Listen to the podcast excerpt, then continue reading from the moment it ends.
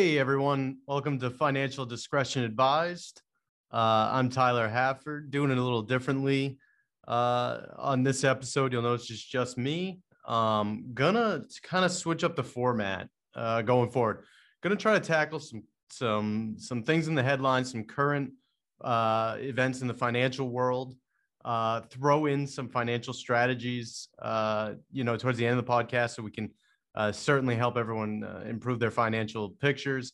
Do a bit of round robin of having some experts in, uh, whether they're in this firm, um, you know, advisors or portfolio managers, or finding some outside folks uh, who handle taxes or estate planning, things like that. Try to get uh, the listeners some some interesting tidbits and strategies that can help them improve their financial world. But uh, let's just dive in to the first topic I have listed here, and it is the one that is taking over the headlines. It is the one that is taking over your wallet inflation. Uh, I know you can't turn on TV right now uh, without without hearing about it. Um, you certainly can't go to a grocery store and buy anything without feeling it. Uh, so let's dive into what inflation is. Right, I know we've done podcasts on this, uh, so please go back and listen to it. We had our portfolio manager on, Tim Chaplin. He is fantastic uh, they do a good job breaking down what inflation is. But inflation essentially is the rate in which your currency value is dropping, and and consequently the rate in which goods and services prices are going up. Uh, so yeah, you're you're certainly feeling it in a ton of different places. Just some stats here. Looking at at the end of October, food prices up 5.3%, energy prices up 30%, um, all kind of items across the board. We're seeing an increase of 6.2%. These are real uh, price increases that are starting to affect Americans. So, why is it happening? There, you know, I think we like to just find something really simple and say, all right, that's the cause of, of what's happening inflation right now has a kind of a perfect storm going on and a ton of different factors that are playing into it. So, one, we've spent a lot of money in this country.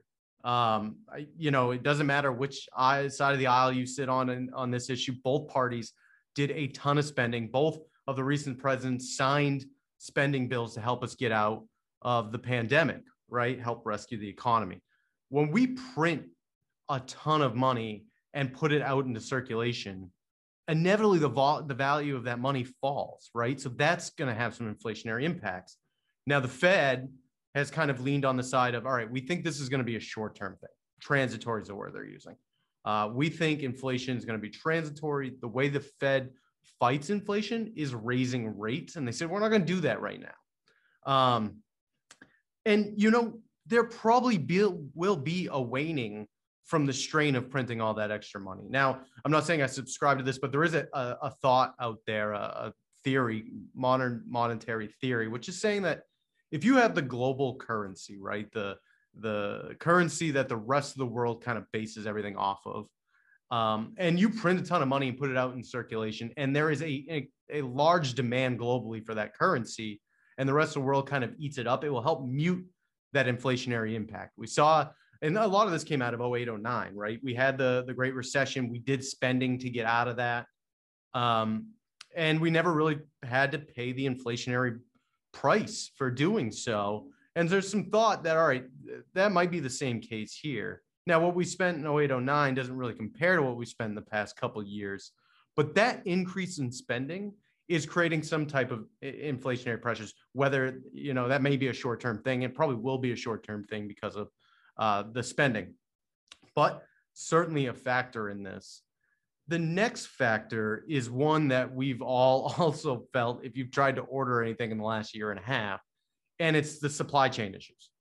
Um, essentially, what happened is we, uh, during the pandemic, uh, companies shut down factories, people weren't going to work, really kind of put uh, a log jam into our supply chain that was already being a bit strained from things like trade wars, but certainly the pandemic really put this at the forefront. And starting these things back up isn't like putting a key in a car. You, you can't just say, all right, we, we go from not producing and not shipping anything to, all right, let's go back to normal. Doesn't happen. Um, you know, this is the old supply and demand. It, I'll, you know, a little bit of my background. I was a political science pre-law major before I smartened up and decided I wanted to do this for the rest of my life and, and ended up actually getting some education around it at, at BU. But I remember when I was a freshman, I had to take an elective, right? You have to take these different courses. I just picked ma- macroeconomics uh, didn't think I was going to do anything in finance in, in my life. And, and anyone listening who doesn't know what they're going to do with their life, uh, everything changes. But uh, I remember going in that class. You sit down, the professor kind of outlines, hey, you should probably come to class. Uh, he kind of goes over what homework's going to look like. And then he turns around, he turns the screen on, and it is the supply and, ch- and demand chart, right? That's just where it starts. And if supply is low and demand is high, prices are up. And that's what we're seeing right now. Demand is booming from the pandemic, right? All those spending bills essentially put money in Americans' pockets. Again, it doesn't matter what side of the spectrum you sit on this, those bills did what they were supposed to do.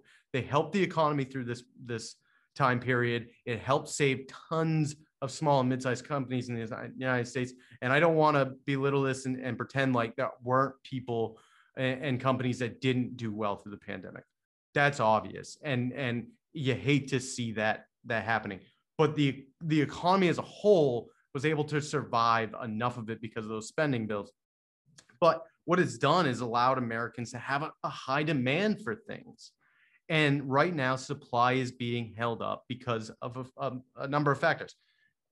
Can't find enough people to come do the job, right? There's not enough people who want to uh, or or can or or in that business to to help with this you know supply chain.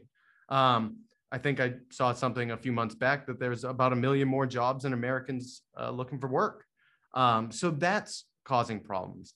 There's a ton of logistic problems that are are bottling up, and you know these are freak accidents that I think happen throughout time. We just never really keyed in on them. I you know I anyone who owns a pool, I remember this summer, beginning of the summer, it was go out and get your chlorine. Go get your chlorine. There's going to be a shortage. Go get your chlorine.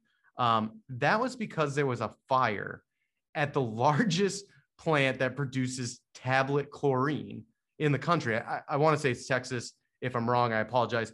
Uh, I, I think it was in the southern part of the country. And and while that probably happened before this, it's just kind of highlighting all of these little things that are happening are just compounding on this problem. Giant supply ships stuck in the Suez Canal, uh, you know, uh, hurricanes that we've always kind of dealt with, just adding to the problem, right? So as long as supply is down and demand is high, we're gonna see higher prices. That piece of the puzzle, I think, is going to take us a little longer to figure out than the kind of impact of all the spending we've done with inflation. As long as that first chart you see when you go into macroeconomics and probably in high school these days when they're talking about uh, the economy or finances is the supply needs to match the demand and until that happens we're going to see higher prices uh, the last not the last thing but another big thing that's kind of uh, compounding this inflationary problem is employee leverage so what we're seeing right now and, and you've heard the, the kind of moniker uh, the great resignation right? People are just leaving their jobs. Um, and and it's giving employees a lot of leverage in the employer employee relationship right? Employers to to attract one people to come work for them and two good people to come work for them qualified people come work for them are raising ra- wages. This has a compounding effect right? Because the products that those people are producing then need to go up in price to justify or to take care of the wage increases. So employee leverage is great and people making more money is fantastic. But it's just another step in this inflationary process that that's creating pressures on us. The more we have to pay folks, the more the services and the goods cost for. If we go back to what inflation is, it is the either the, the value of the money falling or the the increase in the in the price of goods and services. So all that's going on. Uh, what does this mean for our portfolios? I know what it means for your wallet. You know what it means for your wallet. things are expensive right now, but what's it doing to the investments that we have, right? We have these portfolios built up. What's inflation going to do to those investments? Couple things. Diversification is so important. All of the podcasts that we've talked about investing, anyone who's talked to me, diversification is so important for lowering your risk on your investments, but it also make sure that you're taking advantage in in a variety of scenarios. And what you're going to see here is I, I encourage anyone to go into your into your portfolio right now, or if you're driving, wait till you get home, take a look at it tonight. Take a look at performance by your asset classes. So what we're looking at here is stocks or equities, bonds or fixed income. How is your performance? I bet you that stock sleeve looks pretty good. Stock markets come roaring back since March of 2020. You know what's probably not looking very good? The bond section, right? It's probably not even keeping up with inflation. We see inflation running around five, five and a half percent. That bond sleeve, probably not even keeping up with that. Where's that a problem? Folks that have a traditional portfolio, stocks versus bonds, right? You have a 60 40 portfolio, 50 50 portfolio. What it's doing is that bond, that safer side of your portfolio, is not even keeping up with inflation. And, and you're thinking, all right, Tyler, what, what, what am I supposed to do here? Go all stock? No, that's extremely risky, obviously. We're building out portfolios to help minimize risk. You find your risk tolerance where you are in your life and you help build out a portfolio. But if you're not including another asset sleeve in there, alternative assets, you're doing yourself a disservice. And it it's really paying off right now. But just for overall diversification, it's extremely important to be building out alternative assets in your portfolio. What are alternative assets? Alternative assets are things like real estate, commodities, futures contracts, hard metals, those types of things. These real assets. When do those do well? High inflationary times. If you did build out uh, a portfolio of stocks, bonds, and alternative assets, I encourage you to go back again and look at those performances by your asset class. I bet you stocks did pretty well. I did you bet you bonds really didn't do very well. And I bet you alternative assets are somewhere in the middle, giving you a nice yield for for putting that in the portfolio. Again, diversification, diversification, diversification. It will only benefit the portfolio. And right now, anyone who took those steps prior to seeing inflation pick up reap the benefits of it. So anytime you're sitting down, whether you're doing yourself or you're working with a professional, alternative assets have a place in everyone's portfolio uh, or almost everyone. Uh, you know, obviously, I don't know everyone's situation, but it, it's uh, it's an important thing to have in the portfolio and something you really want to be considering. Next topic, crypto. Uh, I'm not the first one, again, like inflation, to be talking about crypto, but I think it's important to dive into this uh, what's going on because it is being talked about as an inflationary hedge. So it's still in the news. Uh, you know, we've we've uh, been tackling this since Bitcoin showed up uh, years ago. But just real simple, what is crypto? Crypto is a digital currency, um, and I'm going to come back to that that currency piece. But crypto is in the crypto part of the currency is the method that they're using to make sure that you the money can't be counterfeited and it can't be double spent. That's really important with currency, right? It can't be counterfeited because you can't have fakes out in there uh, in the market. It's going to devalue and and make the currency worth worthless, and you can't double spend it. So people can't be spending the same Bitcoin on two different sides of the, uh, the country at the same time.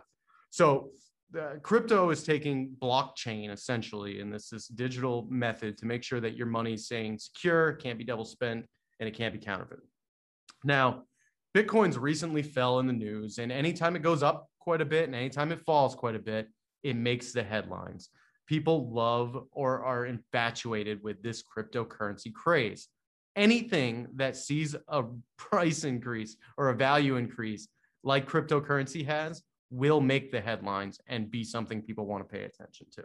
Now, inflationary hedge, the thought here is that it's going to raise in value faster than what inflation is going to do, right? And traditionally, what we looked at was gold and silver and things like that, those alternative assets to be inflationary hedges. And that's where investors would go. Well, now in today's world, people are starting to flock to cryptocurrency. We've seen big run ups, right? So, Bitcoin at the end of October, Bitcoin on the year up 87%, gold down 7.3%, right? So, there's a bit of a shift in what's happening here.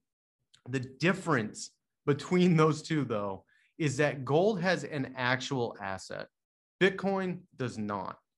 The risk lies with Bitcoin, much more than gold. Now, there's risk with gold. That's not what I'm saying. There's risk in everything. But the risk in the cryptocurrency market is high. And anytime you're seeing high returns, there's always going to be high risk, right? It's the trade off. Are you willing to take that risk to get the higher return? My two cents on this, for whatever it's worth, and let me let me put it this way: there's people out there with a lot more money and I know a lot more than I do who are big on crypto, right? You see Elon Musk talk about it. Uh, I think for a time they're taking payments in crypt in crypto. JP Morgan comes out and says, "We think crypto is better inflationary hedge than gold." Uh, there are big money managers big into crypto. Not saying that they're wrong at all. This is kind of my take on why I think the risk is still high for this currency. And I told you I'd come back to that, right? So, currency is what we're trading for goods and services. My problem with crypto is that, let's say I want to buy a boat from you. You're going to sell me your boat. I'm going to pay you in Bitcoin. I'm going to give you $10,000 worth of Bitcoin. By the time that uh, crypto leaves my digital wallet and goes into yours, there can be so much volatility in that market that the value can drop dramatically. Let's say that 10,000 by the time you received it was only 4,000. Well, I got a great deal on a boat and you got screwed. I can't understand where business can transact in this without the stability of the currency right it can it can move so quickly and we've seen this in the bitcoin falling over the past few months or, or in the past uh, past week or so. We saw huge run ups and then we saw pullbacks. Now I understand NFL players are hitting the headlines saying, "I'm just taking my salary in Bitcoin." Um, I think uh, Aaron Rodgers came out and said he's going to take a portion of his in Bitcoin. Uh, again, some companies are talking about transacting in it. To me, it can't be a widespread currency until we have that stability of it. You know the U.S. dollar. When I give you the U.S. dollar, by the time you get it, the value is not going to change dramatically. Bitcoin, it could.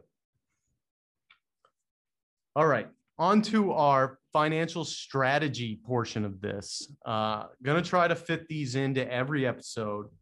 Want to tackle something that I think can help a lot of people, or something that that folks just maybe don't have a ton of education around.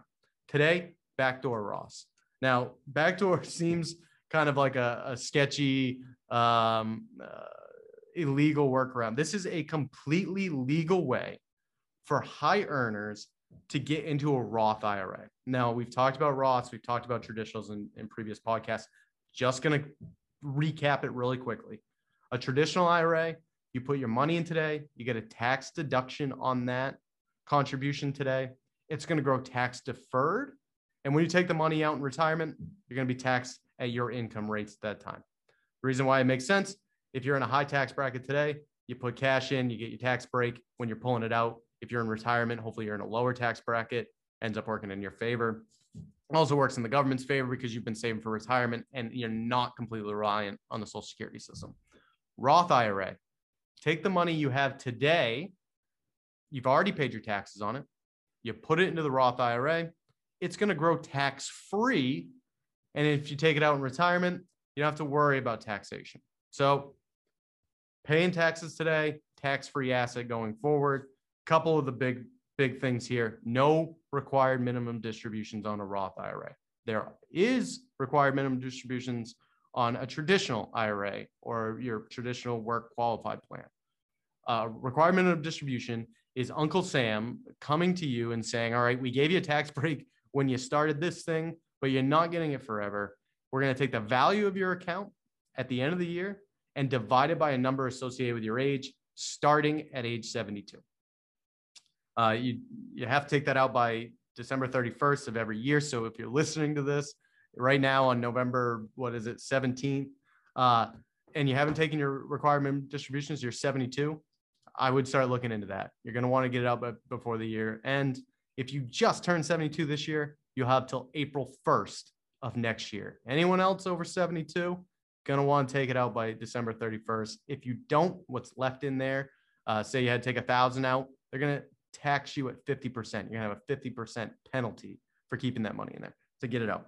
But uh, so you have those two different types of, of vehicles.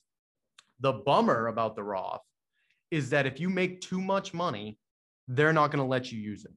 So uh, in 2022, they've set out new limits. If you are a single earner, if you file single, uh, and your modified adjusted gross income is 144,000 or more, can't contribute into the Roth IRA. If you were married, filed jointly, and your modified gross uh, adjusted gross income is over 214,000, can't contribute into the Roth.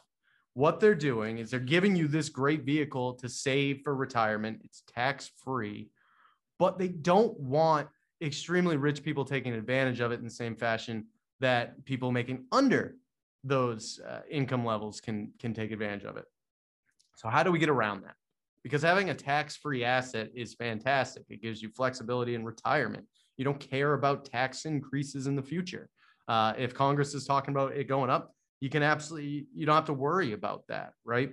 Um, if if you are uh, looking for another avenue to set money away for retirement outside of your qualified work plan, a Roth IRA, Roth IRA is a great tool to do so. So, how do we how do we make this happen? Since you're making too much money for the Roth, and let's say you have a you're an active participant in your work plan, and that's key uh, for for traditional IRAs. So if you're not an active participant, say you work somewhere and they don't offer you a uh, work plan, or you're not participating in it, and the company's not putting any money into it, you can then doesn't matter how much money you make, you can open up a, a, a traditional IRA, contribute to it, and get a tax deduction. But let's say for this scenario, you have a work plan, you're contributing to it, 401k, putting your money in, uh, and you and you have a high high salary you're a single earner making $180,000 and you can't get your modified adjusted gross income under that threshold. What you can do is make a non-deductible contribution to a traditional IRA. So a non-deductible contribution, is just like it sounds, you put your money in after you've paid your taxes on it. You're not going to get a tax break there. You're an active participant in your work plan. You make too much money. You can't get a tax break, but you can put a non deductible contribution into that. You've already paid your taxes on it. Every year, you can do a Roth conversion. And we've done a podcast on this. So go back and listen to the podcast, but I'll just kind of highlight it. What we're doing is taking money out of that traditional IRA bucket and converting it into the Roth IRA bucket. Normally, the way this happens is whatever's in the traditional IRA, you probably put in pre tax and it's been growing tax deferred. So when you do that, you have to pay taxes on what you've moved over. It's going to be taxed as income. Uh, there's no penalty for doing it, and you can do it. Uh, you like I said, you can do it every year, and there's no income limits on that con- on that conversion. So it doesn't matter how much money you make. But if you put a non-deductible, so let's start from scratch. You open up two accounts. You open up a traditional IRA. You open up a Roth IRA. You put the non-deductible contribution into the traditional IRA, and then convert it to the Roth you've already paid your taxes, so there's no taxes owed on it. You didn't invest it in the traditional IRA, so there's no gains to be taxed on. You converted the Roth, and then it starts growing tax free for you. Now, there are some drawbacks of doing this versus just putting your money into a Roth IRA. If you put your money into a Roth IRA and you can contribute to a Roth IRA because your income always can touch principal without taxes uh, or penalty. So you put 10,000 in, grows 20,000. You can always take 10,000 out uh, without penalty or taxation. Not recommending this. Uh, don't touch your retirement accounts unless you absolutely need to. It's a, you know, break glass in case of emergency thing. But you always have access to that. When you do a conversion, if you're under 59 and a half, you have to go five years before you can touch the principal without being penalized on it. They're not going to tax you. You've already paid your taxes. You're not getting double tax. They are going to hit you with a 10% penalty if you touch it within the first five years, unless you have a qualifying event, uh, which the IRS kind of lists out. And like I said, if you're over 59 and a half, that doesn't apply. But it is a little different than if you were just to directly contribute to a, a Roth IRA. But what this strategy does is allows high earners to get into a Roth IRA and get some tax-free growth and have an asset down the road that uh, that you're not going to have to take required minimum distributions out. So, uh, a couple things here. You can recategorize IRA contributions. They'll allow you to do that. You have to fill out some paperwork. One big one here is if you're going to do a conversion, be sure you know what you're doing and you're good with it because the Tax Cut and Jobs Act in 2017 banned the strategy of recategorizing Roth uh, to traditional IRAs. So make sure that you're you're committed to co- the conversion, um, but can be a great way for high earners to get some tax-free growth. That's all I got for you guys today. Please, please, please fill out uh, any comments or questions. Feel free to email me at thafford at penobscotfa.com. Go to our website. You can find my information. Uh, what I want to do every time uh, I host a podcast, hopefully, you know, once every couple weeks, we sit down, talk about what's going on in the news, talk about one of these financial strategies, hopefully get some experts in here uh, to bring some some great insight and and help. But if I'm getting enough questions, I would love to do a live question and answer, um, or at least tackle some of the things you guys have on your mind. Uh, I want to thank you guys for listening. Go out, enjoy Thanksgiving, get your turkeys early. I can promise you there'll be some type of shortage. All right, see you guys.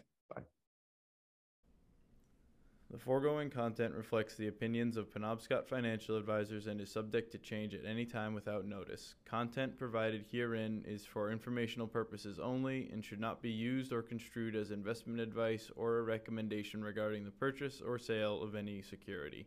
There is no guarantee that the statements, opinions, or forecasts provided herein will prove to be correct. Thank you.